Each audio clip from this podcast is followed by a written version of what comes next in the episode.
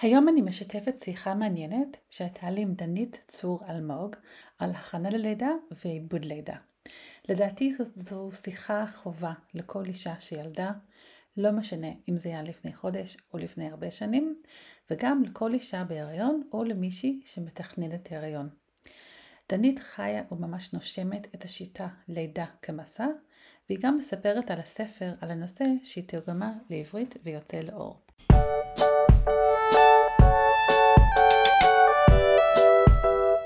ברוכות הבאות לפודקאסט שישי נשי, המקום לכל מה שקשור לנשים ונשיות.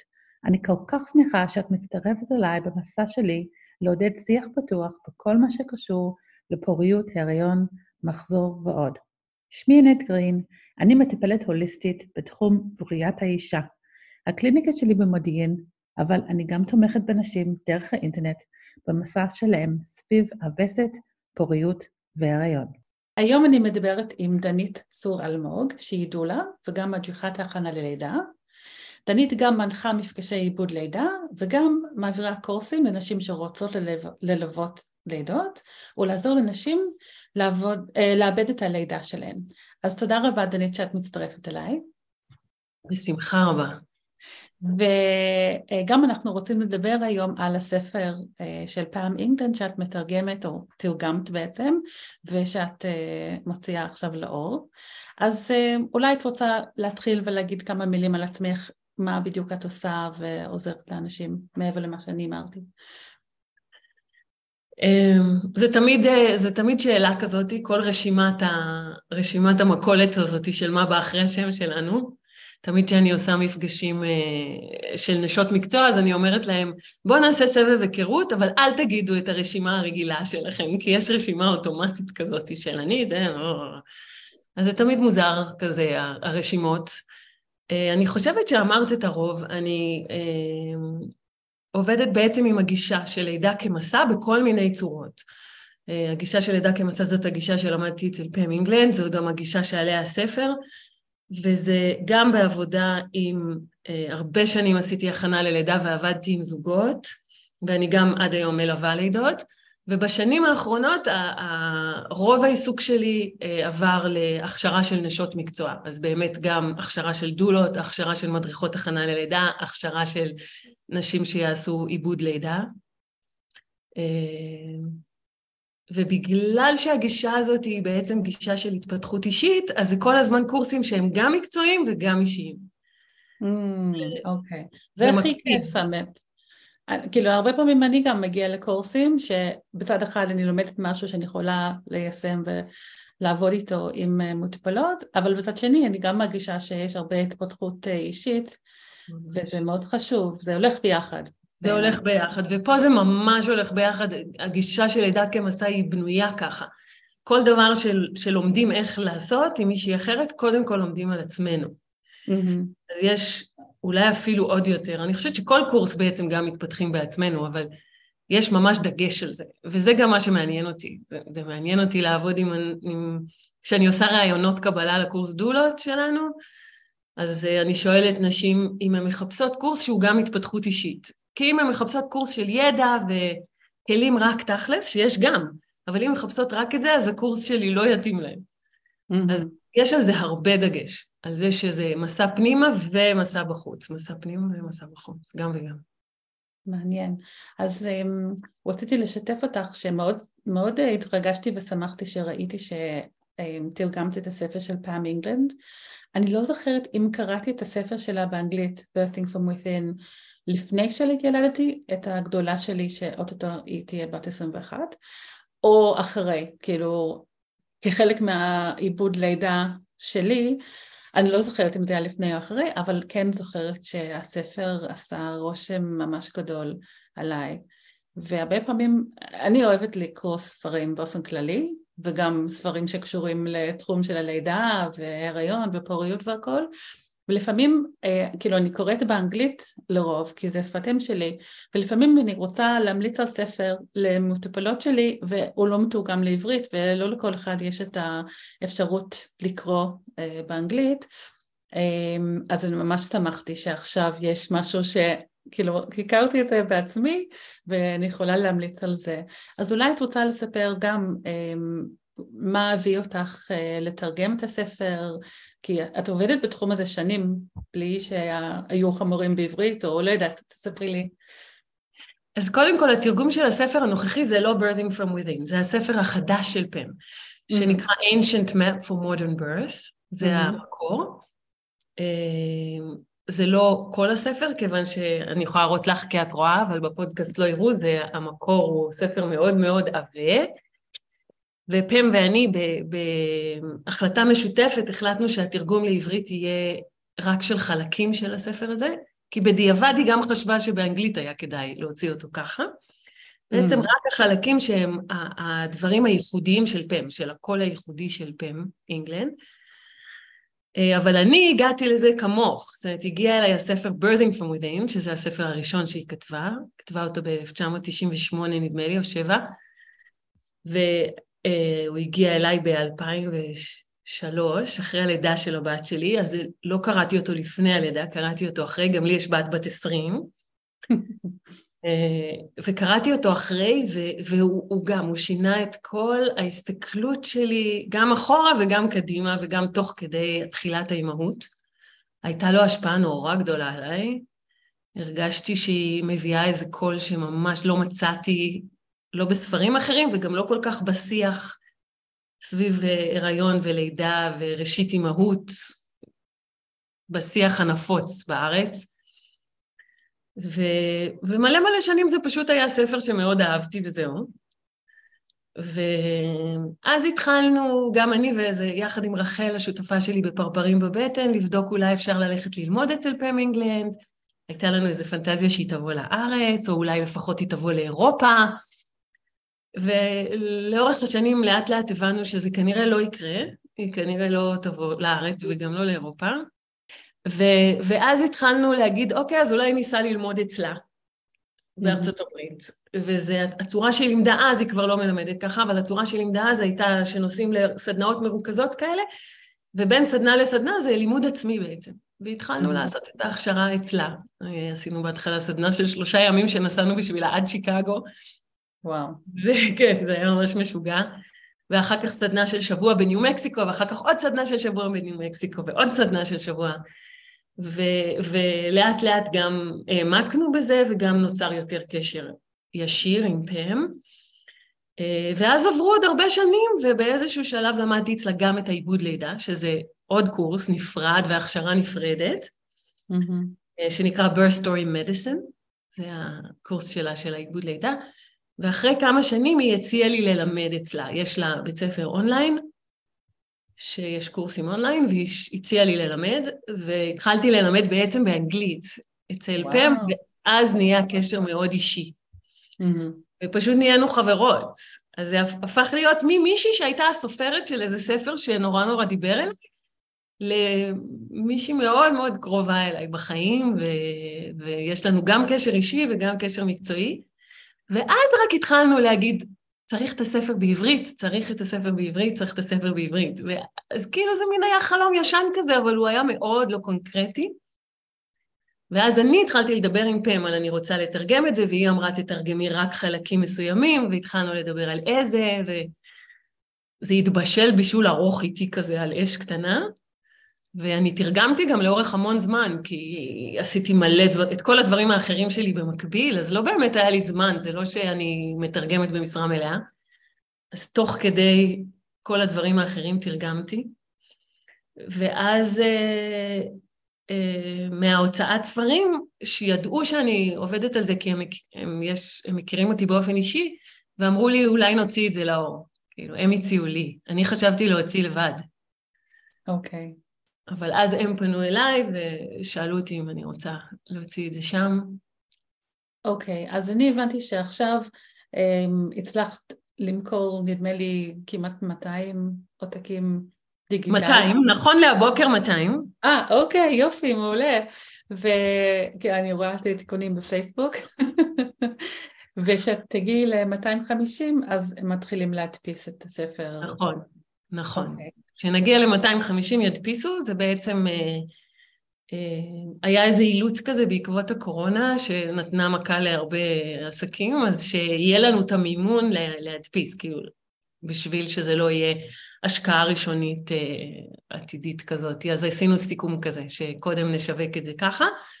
בהדסטארט, שבאמת מי שקונה מקבלת מיד את הספר הדיגיטלי, שלרוב אנשים שאני מכירה זה רק בשביל לקבל אחר כך את המודפס. רוב האנשים לא באמת קוראות את זה בדיגיטלי, אבל כן מקבלים אותו ישר, אפשר ישר לקרוא אותו, ואחר כך ברגע שנגיע ל-250, שאנחנו כבר ממש קרובות, זה לקח בערך חודש, ה-200. אה, אוקיי, כן. יפה. כן. יפה. אז um, למי שרוצה לרכוש את הספר, um, על הפרק, על השואו נוט של הפרק הזה, אני אשים את הלינק, ואפשר um, ומומלץ כבר לעשות את זה ולעזור לדנית להגיע ל-250, ואז כן. תוכלי להחזיק זה... את הספר בידיים שלך, איזו התרגשות. בדיוק, וזה בעצם, בעצם קונים מראש את הספר המודפס, זאת אומרת ברגע שהוא יודפס אז מקבלים גם אותו. כן, כן, אוקיי. אז uh, למי את ממליצה לקרוא את הספר? נגיד, אישה שהיא בהיריון הראשון, זה מתאים לה אחרי שהיא כבר ילדה? מה את מצפה? ממש גם וגם, ממש גם וגם. Uh, יש שם המון דברים להכנה ללידה, אבל בדיוק כמו שאת אמרת לספר הראשון של פם, שגם לקרוא בדיעבד זה עושה סוג של עיבוד לחוויה, עיבוד בעין לחוויה. עצם הקריאה, בגלל שזה ספר שכל השפה שלו זה שפה של קבלה, לא של שיפוטיות, לא של השוואות, לא של הייתי אמורה ככה והייתי צריכה ככה ולמה לא ככה, אז יש בו משהו מאוד מאפשר, מאפשר גם מראש להתכונן בצורה מאוד רחבה ופתוחה ומחזקת, אבל גם בדיעבד. אני, אני ואת ואני שתינו קראנו בדיעבד את הספר. את כן. ה... יש בזה גם המון בדיעבד, וגם בעצם לפני כל לידה. Mm-hmm. זה לא חייב להיות לפני לידה ראשונה. יש לו כל כך הרבה רבדים, אני חושבת שזה משהו שמאוד מאוד מייחד את פם. אני לומדת אצל פם, וכבר מלמדת אצל פם מ-2008 אני לומדת אצלה, ואני עדיין לומדת כל הזמן. זה, יש כל כך הרבה רבדים למסר שלה ולצורת הסתכלות שלה, שאפשר להבין את זה בהתחלה בשכבה כזאת, ואז בשכבה כזאת, ואז בשכבה כזאת. היא מדברת על, על קבלה בצורות כל כך עמוקות, שזה לא שאוקיי, קראתי וי. זה, זה ספר שאפשר לחזור אליו שוב ושוב ושוב, אני קוראת ממנו קטעים לפעמים בקורס דולות, אני מתרגשת מהקטע שאני מקריאה, כאילו שאני כבר לעסתי אותו מכל כיוון אפשרי. יש לזה כאלה... אז זה מרגיש מאוד נכון, כי כל פעם שאישה מתכוננת ללידה חדשה, היא בעצם, היא אישה אה, שונה מאיך שהיא הייתה בלידה הקודמת, כי כל הדברים שקרו מאז, שיש לה עוד ילד בבית, והיא אמ, מגיעה, כן, אני רואה את זה גם בקליניקה, את הנשים שהן משתנות מלידה ללידה, וגם על עצמי אני יכולה לחוות את זה. ממש, והן גם מביאות את הלידה הקודמת. נכון, נכון. אז זהו. מין תופעה, כן, ויש מין תופעה מעניינת כזאת, שאם הייתה לי לידה טובה, אז אני מפחדת שעכשיו לא תהיה, ואם הייתה לי לידה קשה או טראומטית או משהו שלא טוב לי איתו, אז אני מפחדת שזה יקרה שוב. בכל מקרה מפחדים. בכל. מקרה מפחדות. זה בכל מקרה קשה, כן. ויש המון המון עבודה בספר על איך להתמודד עם חששות. יש המון התייחסות ל... לאיך לבנות את היכולת התמודדות שלך. זה לא ספר שבנוי על איך תשיגי את הליק, כל הגישה של לידה כמסע, זה לא איך אני אשיג את לידת החלומות שלי, זה לא איך אני אשלוט במציאות, כי אי אפשר בעינינו לשלוט במציאות. אז זה לא זה, זה איך אני אגיע, איזה כלים יש לי, מה אני צריכה, מה יתמוך בי. וזה משנה משהו בחשיבה, כי החשיבה של התרבות היא מה אני צריכה, מה אני אמורה. זה השוד לעומת ה... מה אני צריכה שיעזור, כדי שזה יעזור לי, מה יתמוך בי. אה, גם מבחוץ וגם מבפנים. כל הזמן זה עבודה כזאת, גם מבפנים מה אני צריכה וגם מבחוץ מהתומכים שלי מה אני צריכה. ויש משהו שמאוד מרפה, האמירה אמ, הזאת, שזה אמ, לא שהלידה צריכה להיות כך וכך. כי אפילו שאנחנו אומרים את זה, בראש יש לנו ציפיות. אי, אי אפשר לא לצפות למשהו אמ, ויש כאלה שיש ציפיות מאוד חיוביות, ויש כאלה שיש להם כבר מראש ציפיות שליליות יותר. אבל אפילו למי ש... זה לא משנה מה, מה הציפיות, אם את לא עומדת בהן, יש איזושהי אכזבה. אמ, אני זוכרת את זה, התחושה הזאת אחרי הלידה הראשונה שלי. אמ, וזה זה, זה חבל, כי כמו שאנחנו אמרנו, זה מלווה את האישה גם אחרי, מאוד יכול להשפיע על התקופה אחרי הלידה ואיך שהיא, הקשר שלה עם הילד והכל. אז מעניין אותי אה, מתי את פוגשת נשים אה, לאיבוד לידה.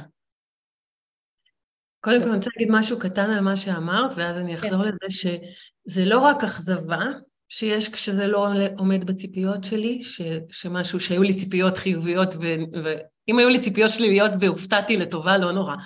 אבל להפך, זאת אומרת, זה כן נורא, כי סבלתי נורא לפני זה, אבל להפך, אז זה זה לא רק אכזבה, זה גם יש מנגנון כזה של חיפוש אשמה. Mm-hmm. ואז נשים, או שהן מסובבות את זה נגד עצמן ומאשימות את עצמן, או שהן מאוד מאוד מרגישות קורבן של המערכת הרפואית, של אנשים ספציפיים בצוות הרפואי, לפעמים של תומכים אחרים, וכל השיח הוא אשמה-האשמה, כאילו מי אשם בפנים או בחוץ בזה שמשהו לא היה כמו שרציתי.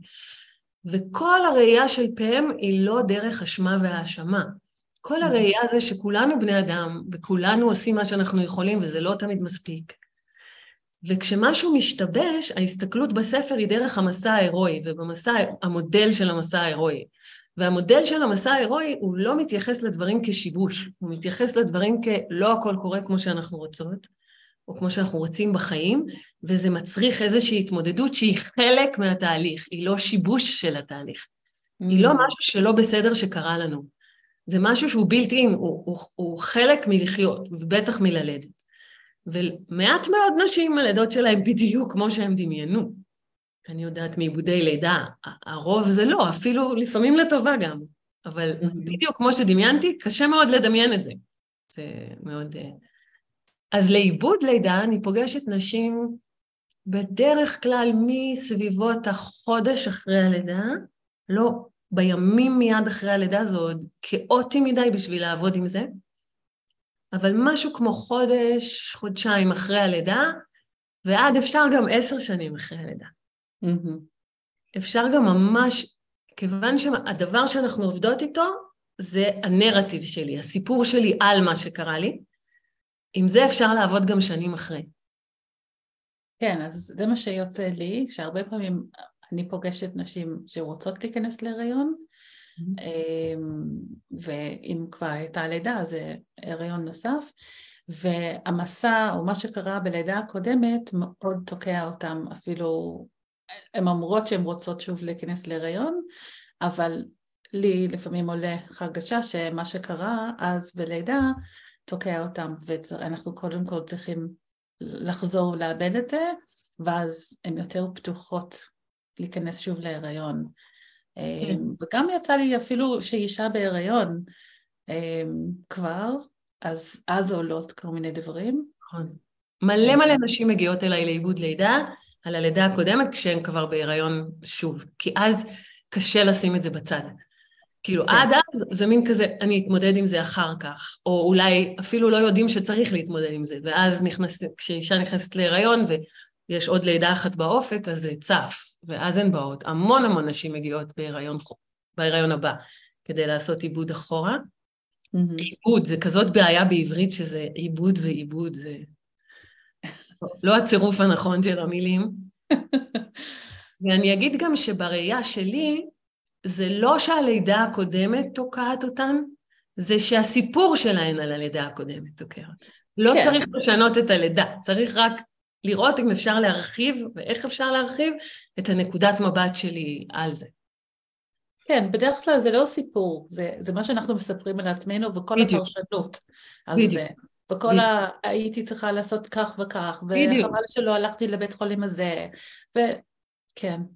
כן, כן, לגמרי. הדבר אולי הכי נפוץ זה שנשים אומרות שהן היו צריכות לעשות משהו שהן לא עשו, כמו לא, או לא לעשות משהו שהן כן עשו, וצריך להסתכל על זה, או לא צריך, אפשר להסתכל על זה בעיניים של אוקיי, אבל באותו רגע משהו גרם לעשות או לא לעשות. עכשיו, בדיעבד, זה, המוח מנסה לסדר את זה בעזרת האשמה. זה, אני כל פעם מחדש נדהמת כמה אנחנו הולכים מהר למקום של אשמה, גם על עצמנו, אשמה וגם האשמה.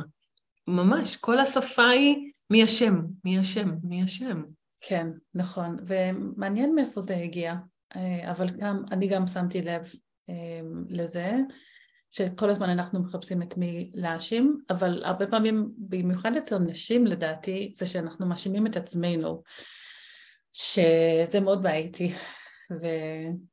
ודווקא בגלל, דווקא התנוע, כל התנועה ללידה טבעית ניסתה לתקן קצת את זה ולהגיד זה לא אשמתכם, זה אשמת המערכת, אבל זה עדיין כבול באשמה של מישהו.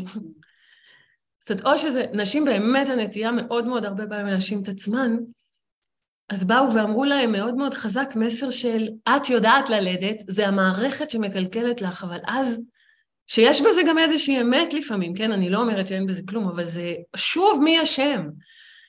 במקום לראות שגם המערכת עושה כמיטב יכולתה, שזה לפעמים מאוד מאוד רחוק מהאידיאל, מאוד. אבל זה עדיין לא כדי להזיק, וזה לא... לא. הרבה פעמים מפרשים מאוד לרעה דברים במערכת הרפואית. אני רואה שבגישה הטבעית, דולות, וגם הרבה פעמים יודעות שבגישה הטבעית מאוד מאוד מסתכלות מראש באיזו הנחה עוינת כזאת כלפי המערכת, ואז זה עובר מלהאשים את עצמי ללהאשים אחרים. ובעצם אולי מה שאני הכי הכי דיבר אליי בשפה של פם, זה שפשוט זאת, זה לא העדשה שדרכה היא מסתכלת. ואיזה שינוי את רואה קורה שמשנים את העדשה? זה כמו, וואי, את יודעת, לפעמים אני יושבת מול נשים בעיבוד לידה, ופתאום כל הפנים שלהן משתנות. Mm-hmm. כאילו, זה ממש מין, משהו נרגע, בטח, גם על אשמה, גם להאשים אחרים זאת לא תחושה טובה. זה מנסה להצדיק משהו פנימי, אבל זה לא תחושה טובה, זה תחושה שאני קורבן של המערכת, זה גם תחושה מאוד קשה. Mm. אז כשזזים מזה לאיזו הסתכלות אחרת, ש, ש, שפשוט רואה דברים יותר רחב ויותר... Uh, הבוקר עשיתי עיבוד לידה בזום, ובסוף העיבוד לידה עובדים בעיבוד לידה שאני עושה, עובדים דרך רגע אחד ספציפי בלידה. Mm-hmm. אז בסוף חוזרים אליו, להסתכל עליו עוד פעם, לראות אם בעקבות השיחה מה קרה, והיה לה דימוי נורא יפה, היא אמרה שזה כאילו היא עשתה זום אאוט, ופתאום היא רואה את התמונה הרבה יותר עם כל החדר, וכל מה שקרה, וגם מה שקרה לפני וקרה אחרי, ולא מין, המוח עושה איזה מין כזה על על הרגע הלא פתור שלי, ומחפש מי אשם בו. וזה עושה איזה, זה מרגיע, וזה עושה איזה יכולת להסתכל על, על המגבלות האנושיות, אבל בלי לשפוט אותן. Mm. כן, זה לא היה אידיאלי. כן, הלוואי שהייתי יכולה לעשות משהו. כן, הלוואי שהם היו עושים משהו אחרת. אבל זה שזה לא היה אידיאלי עוד לא אומר ש, שזה... נשים מסיקות מסקנות בעיקר על עצמן, שזה אומר עליהן שהן חלשות, שזה אומר עליהן שהן... אה, חלשה זה הכי הכי נפוץ, שהן אימהות לא טובות. כל מיני mm. מסקנות כאלה בגלל איזה משהו שקרה שלא היה בשליטה, של... שהוא לא היה אידיאלי, ובמקום להסיק ממנו איזו מסקנה כל כך אכזרית כלפי עצמן, זה מין, זה קרה, זה מבאס, אני לא חייבת לחשוב שזה מה שמשפיע על הקשר שלי עם הילדה שלי מעכשיו ועד עולם, שזה מה שאנחנו עושים לעצמנו. אז זה מכניס איזה נשימה, זה מכניס איזה נשימה ואיזה מקום יותר רך, זאת הסתכלות הרבה יותר רכה, אבל אמיתית. היא לא פלסטר, היא לא כאילו למרוח איזה משהו על פני השטח. יש משהו בראייה של פם שהוא מאוד דווקא להפך, ככה נוגע בלב של העניין. Mm-hmm. אמ, אני מרגישה שבשנים האחרונות יש יותר דגש על הצורך לאבד לידה, וכאילו נותנים לזה מקום. לא כל אחד, כמובן, אמ, פה בארץ, ויש הרבה יותר אנשי מקצוע שמתעסקים בזה, אמ, שזה דבר ממש מבורך. אבל אם היית פוגשת אישה, או את רוצה לשתף עכשיו מסר לאישה שהיא בהיריון הראשון, היא מתכוננת ללידה הראשונה, איזה דברים היית רוצה להגיד לה, איך היא יכולה להתכונן בצורה הכי מיטיבה, שהיא כן תהיה לה לידה בחוויה חיובית כלשהו, כאילו... כן. אנחנו מפרידות בלידה כמסע בין התהליך לבין התוצאה. אז mm-hmm.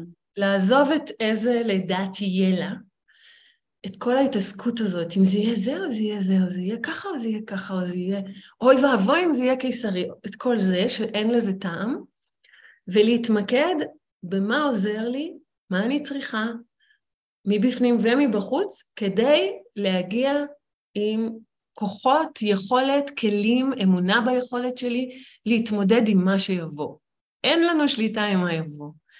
אפשר להתכונן עד מחרתיים ל... ללידה טבעית ו- ולמצוא את עצמך מתמודדת עם לידה קיסרית. אז בהכנה ללידה של לידה כמסע אנחנו נדבר על איך אני אתמודד עם הקיסרי. גם לפני, לפני לידה ראשונה. Mm-hmm. ולא כי אני חושבת שזה לא משנה, זה משנה לה וזה חשוב, ובתור דולה אני אעשה כל מה שאני יכולה למישהי שרוצה ללדת טבעי כדי לעזור לה לנס... מה שהיא יכולה, מה שבשליטה שלה. אבל לשחרר את מה שלא בשליטה שלנו, ולא לדמיין כמות הכישורים שאנחנו עושים כדי להרגיש בשליטה היא לא תיאמן. אז מלמדים נשים שאם הן יהיו מכווצות או יפחדו, הלידה שלהן לא תתקדם. זה דבר מטורף להגיד בעיניי, מטורף, וזה כל כך מקובל. ואז באות אחר כך לאיבוד לידה ואומרות, זה בגלל שפחדתי.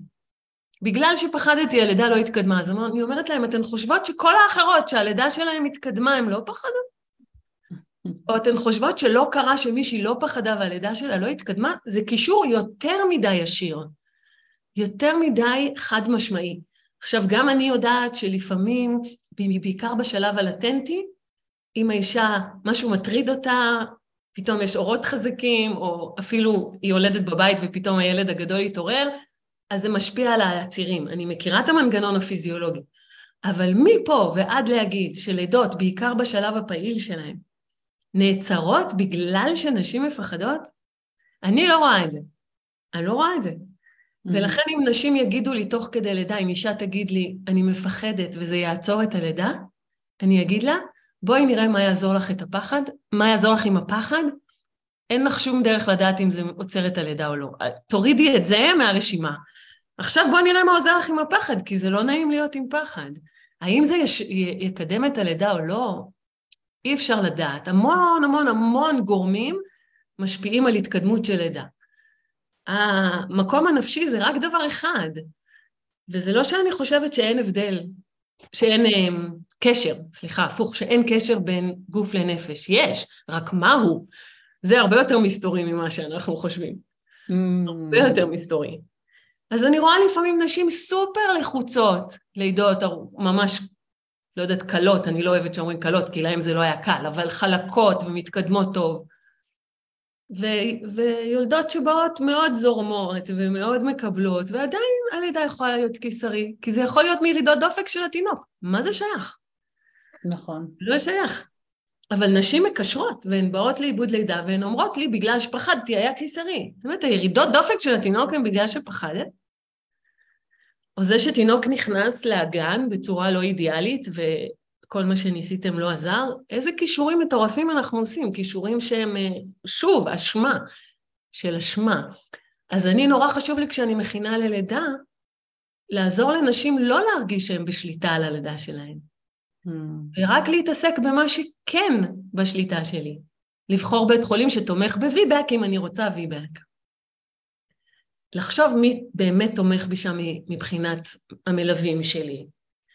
Uh, להתעסק עם התמודדות עם כאב ומה יעזור לי אם אני רוצה לידה טבעית. Mm-hmm. יש מלא מה לעשות, אבל זה לא באיזה לידה תהיה לי, זה במה אני צריכה כדי להתכונן טוב. אז נגיד יש שיטות, אה, גם של הכנה ללידה וגם למטרות אחרות, שמדמיינים איך הלידה תהיה, כדי לעזור לתת מודע וכאלה. אז איך את מגישה עם הגישה הזאת? אני לא אעשה את זה. אני לא אגיד לאישה לדמיין איזה לידה היא רוצה, כי אני, אני מבינה את המחשבה שזה עוזר לפעמים לפתוח את הראש, שזה אפשרי. זאת אומרת, לדמיין משהו בצורה חיובית, זה פותח את המוח לזה שזאת אפשרות. זה טוב בעיניי. הבעיה היא שאז למוח יש איזו נטייה לעשות על זה attachment כזה. ואוי ואבוי אם לא יהיה לי את הלידה כמו שאני רוצה. אז במקום לעבוד עם איזה לידה אני רוצה, אני אעבוד עם מה ה image שיש לאישה על הלידה שלה. למשל, יש תרגיל באומנות, פעם עובדת הרבה עם אומנות, אז גם אני, אז יש תרגיל בספר של לדמיין את הלידה שלך כנוף. Mm. אם זה היה מסע בתוך נוף, איזה, אני חושבת שזה גם היה ב-Birthing from Within, התרגיל הזה, איך, אם הלידה שלך הייתה נוף, איזה מין נוף זה היה? זה, זה מדבר? זה יער גשם, זה... אני זוכרת שאני ציירתי באר בכלל, כשעשיתי את התרגיל הזה בעצמי, באר של מים. ואני אראה מה, איתה ביחד, מה עולה מתוך התמונה הזאת, ואנחנו נרחיב את הזווית הסתכלות. אז אם היא ציירה משהו מאוד מפחיד, שערה בים שאפשר לטבוע, אז אנחנו נרחיב את זה לזה שלידה, קודם כל שהיא תראה שזה מה שהיא חושבת, ושלידות הם לפעמים ים כזה, ולפעמים ים כזה, ולפעמים בכלל יבשה, חוף ים. אמ, אנחנו נרחיב את זה, תלוי, זה, אפשר לעשות את זה בהרבה דרכים. אם אני אראה שהתמונה שלה היא כולה, אנחנו קוראים לזה לה לה לנד, הכל רק פרחים פרפרים ו... ושמש בהירה, אז אני אדבר איתה על זה. אני אדבר איתה על זה, גם בטבע יש ימים שהשמיים מעוננים. Mm. אז אם יהיו עננים, מה יעזור לך אז? כאילו כל הזמן אבל מהזווית של ההתמודדות, לא להפחיד, לא, שתדעי לך שיכול להיות גם שמיים מעוננים, זה לא כזה. זה, את יודעת, יש לך כוחות להתמודד אפילו אם יהיו עננים בשמיים. Mm. אז אם משהו בלידה לא יהיה כמו שאת מצפה, מה יעזור לך? אם זה יהיה יותר כואב ממה שאת מדמיינת. במקום להגיד, תדמייני שזה לא כואב, תדמייני שזה לא כואב. לא משנה, הן לא אומרות ככה, כי אז שומעים כן. כאב, אבל תדמייני שזה גלים וזה, שזה טוב, אני, אין לי התנגדות לרעיון הזה לדמיין צירים כגלים, בכלל לא. העניין זה שאז נשים הופכות את זה בתוך הראש ל, אם זה יכאב לי, אני עושה משהו לא בסדר. אני, אני לא עושה את הדברים כמו שצריך, ובגלל זה כואב לי, כי אמרו לי שזה לא אמור להיות. ואני אומרת, לרוב האנשים זה כואב. לרוב האנשים זה כואב. אז בואו נדבר על מה עוזר לנו כשכואב לנו. Mm-hmm. בואו נתעסק בזה. אז זה יפה, כי בצד אחד זה הרבה מחשבות, כאילו לשנות את ה... איך את חושבת על, על משהו, אבל בצד שני זה, זאת גישה שנשמע לי מאוד פרקטית. Mm-hmm. כאילו, הכאב, איך את הולכת להתמודד עם הכאב, ממש. איך את מתמודדת עם, אם יקרה כזה דבר, אמ, שזה מעולה. זה... כן. זה מאוד פרקטי, וזה גם מאוד מעבר לפרקטי. זאת אומרת, יש איזשהו שינוי בכל ההסתכלות, אבל זה הכי עם, עם תרגילים, גם בספר יש המון תרגילים, גם בקורסי הכנה לידה, להפך, לפ"ם יש איזה אה, עיקרון בסיסי באיך שהיא מלמדת, שהיא קוראת לו חניכה, initiation, mm-hmm. שהיא אומרת שמלדבר על הדברים לא, לא מספיק קורה.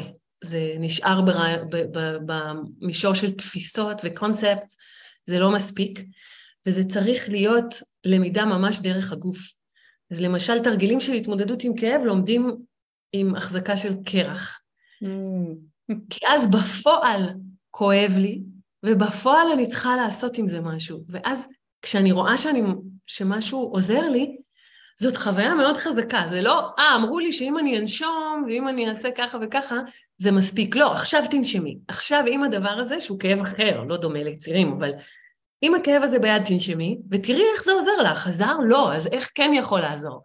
Mm. אולי את צריכה גם לספור עם הנשימה שלך, אולי את צריכה גם לזוז עם הנשימה שלך, אולי את צריכה לדמיין צבעים עם הנשימה שלך. אולי את צריכה להגיד לעצמך, אני יכולה עם כל נשיפה, כל, כל דבר. אז הלימוד הוא מאוד מאוד... אז בעצם האישה, היא מגיעה ללידה ויש לה um, כל מיני כלים בעצם שהיא יכולה לעזור לעצמה. בדיוק. תוך כדי. וגם חלק גדול מהכלים, הן מלוות אותה גם אחרי הלידה, זה לא שזה עוצר שם בלידה. לא, זה לחיים. זה לחיים. אוקיי. אה, רציתי לשאול אותך לגבי פאם אינגלנד, ומה בדיוק הרקע שלה? כי אני לא זוכרת אה, מאיזה תחום היא מין בן אדם כזה שכל הזמן לומד ולומד ולומד ולומד ולומד ולומד, היא מאוד אוטודידקטית, אבל היא מיילדת, בהכשרה שלה היא מיילדת. אוקיי. היא, היא מגיל מאוד צעיר הייתה מיילדת, ואז מיילדת בית. ובאיזשהו שלב התחילה ללמד את הקורסי הכנה ללידה של הגישה הזאת, ואני לא יודעת אפילו באיזה שנה היא הפסיקה לעבוד בפועל כמיילדת, אבל היא כבר הרבה שנים לא עובדת בפועל כמיילדת. חוץ מזה היא אומנית, היא מציירת ומפסלת, mm-hmm. ויש לה גם איזושהי הכשרה פורמלית בפסיכול... בייעוץ פסיכולוגי. אוקיי. Mm, okay. אז, אז יש לה גם קצת רגע פסיכולוגי, יש את הרקע שלה מילדות, ויש המון המון המון לימוד אה, שמושפע מאוד מדרום אמריקה, ממקסיקו, שמאנים, אה, אז היא שילוב כזה בין החשיבה המערבית לחשיבה האלטרנטיבית, או אה, של הרבה הרבה השפעות של ה-Native Americans בעבודה שלה. בהסתכלות שלה, אה, אבל גם, היא תמיד באמצע שלושה ספרים. אוקיי. אה, מעניין, כי הטיפול שאני עושה, סובדה, הגיע מבליז, משבט המאיה. Mm. ורוזיטה ארוויגו, שהיא אמריקאית, שהגיעה לאזור של בליז ופגשה שם שיימן, מרפא מקומי, mm. והיא למדה ממנו הרבה דברים, אבל גם היא עבדה עם המיילדות המסורתיות באזור. כן. אה, בשיתוף פעולה, אבל גם היא למדה הרבה מהם, אה, וזה מדהים כמה ידע מסורתי יש באזור הזה, במיוחד סביב אה, לידה ופוריות וכאלה. זה פשוט מדהים. כן. והיא גם לקחה הרבה מ... יש את הספר ארבע הסכמות, mm-hmm. אז פם למדה אצל מורה שלמד אצל דון מיגל רואיז, ש, שכתב את ארבע ההסכמות, יש הרבה, הרבה השפעות במישור הזה של קבלה, של המציאות ושל כולנו עושים את הכי טוב שאנחנו יכולים בכל רגע, שזה נשמע נחמד, אבל אף אחד לא מאמין בזה. אנשים אומרים, כן, כן, ברור, נחמד, אבל אז אומרים לי, אבל הייתי צריכה לא לקחת שם אפידורל. למה? בגלל, שלא, בגלל שזה אחרי שעה ילדתי, אוקיי? אבל לא ידעת את זה שם. אז זה כאילו, עדיין אנשים, או שנשים אומרות לי, אבל לא עשיתי את המקסימום שלי. מה זאת אומרת? יש לנו איזה, כאילו זה נשמע רעיון יפה, אבל כשמורידים אותו לעצמי, אז, אז אנשים לא באמת מאמינים שהם עשו את המקסימום, או שהרופא עשה את המקסימום, שהוא היה יכול, או, ש, או שאיך שהמערכת הרפואית, זה המקסימום שהיא יכולה לאותו רגע. זה לא אומר שאי אפשר להשתנות, זה לא אומר שלא כדאי לשפר. זה לא אומר את זה. אבל זה אומר שלא כל הזמן להגיד שהמציאות היא לא מה שהיא אמורה להיות. אז, אז mm. בזה יש לפעמים הרבה השפעות uh, שהם של הגישה של השמאנים. כן. אוקיי, okay, אז שמעתי על הספר הזה, ארבע הסכמות המון, ורק מזמן, לא מזמן אני קראתי אותו, וכן, אני יכולה להבין איך היא הייתה מושפעת. אה, כן, היא מאוד... הגישה שלו, כן. מאוד הושפעה. כן. כן, זה ספר קצר, אבל מקסים, מקסים לשנות את התפיסה וכן. כן. אוקיי, okay, אז um, תודה רבה דנית, ובאמת אני מאחלת לך המון הצלחה עם המכירה של הספר, ואני מקווה שגם אחרי זה ידפיסו עוד, והספר הזה יהיה זמין לכל הדורות שצריכות את זה, וכל יולדת לפני, אחרי הלידה. ממש, אני נורא מחכה שהוא כבר יודפס, כי אני מרגישה שאז הוא ישווק את עצמו. אני מרגישה שכשזה כבר יגיע לנשים, והם באמת ישבו, כי, כי רוב הקהל שלי לא, אמרתי לך את זה בהתחלה, לא מתעניין ברעיון הדיגיטלי הזה. אז, אז אה, שהם כבר יגיעו לזה, ו, ובאמת הם יפתחו, וזה לא יהיה אני מעידה על הספר, או, אלא זה כל אחת תקרא ותראה וזה פוגש אותה. קיבלתי uh, הודעה מתלמידה שלי, ש... יולדת שהיא מלווה שלחה, אה, ונמצאת ממש לפני לידה, ובאיזה סערה פנימית, אז התלמידה שלי כתבה לה, תקני את הספר הזה, כאילו, תקני את הספר הזה. והיא קנתה אותו והיא כתבה, עכשיו בהדסטארט, והיא כתבה לה הודעה, אני לא זוכרת אותה בדיוק, אבל משהו כמו, קראתי את שני הפרקים הראשונים ואני בוכה פה מהתרגשות, ש... Mm. שמישהי מספרת על מה שקורה לי. אז זה, זה היה זאת, זה מה שקיוויתי שיקרה, ש, שזה יעשה בשביל אנשים מה שזה יעשה בשבילי. יופי, מעולה. וזה כן. פשוט מקסים שזה יהיה ב, בשפה העברית, והרבה יותר נגיש לקהל פה, ו... ממש. כן, כן, מעולה. אוקיי, אז המון המון תודה, דנית. אם אנשים רוצים להיות בקשר איתך, מה הדרך הכי טובה? אני תמיד צוחקת על אנשים שאומרים שהם לא מצאו את הטלפון שלי, כי הוא פחות או יותר בכל... אה, תכתבי בגוגל דנית דולה, אז יש את הטלפון שלי. אבל יש גם, בכל, זה לא משנה, בכל דרך אפשרית גם יש את האתר של עלמה, שזה העיבוד לידה, ואת האתר של פרפרים בבטן, ואת הפייסבוק, ואת הטלפון שלי, כל דרך אה, אוקיי.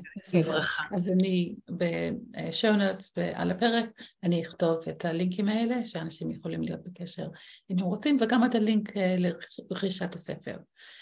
אה, ואם את, אם מישהו מקשיב לפרק הזה הרבה, הרבה זמן אחרי, אז אולי גם אפשר להשיג את זה בחנויות. נכון, וגם, לא, אני מניחה שהשיווק יהיה דרך אגב אה, בכל מקרה אינטרנטי ולא בחנויות. אה, אוקיי.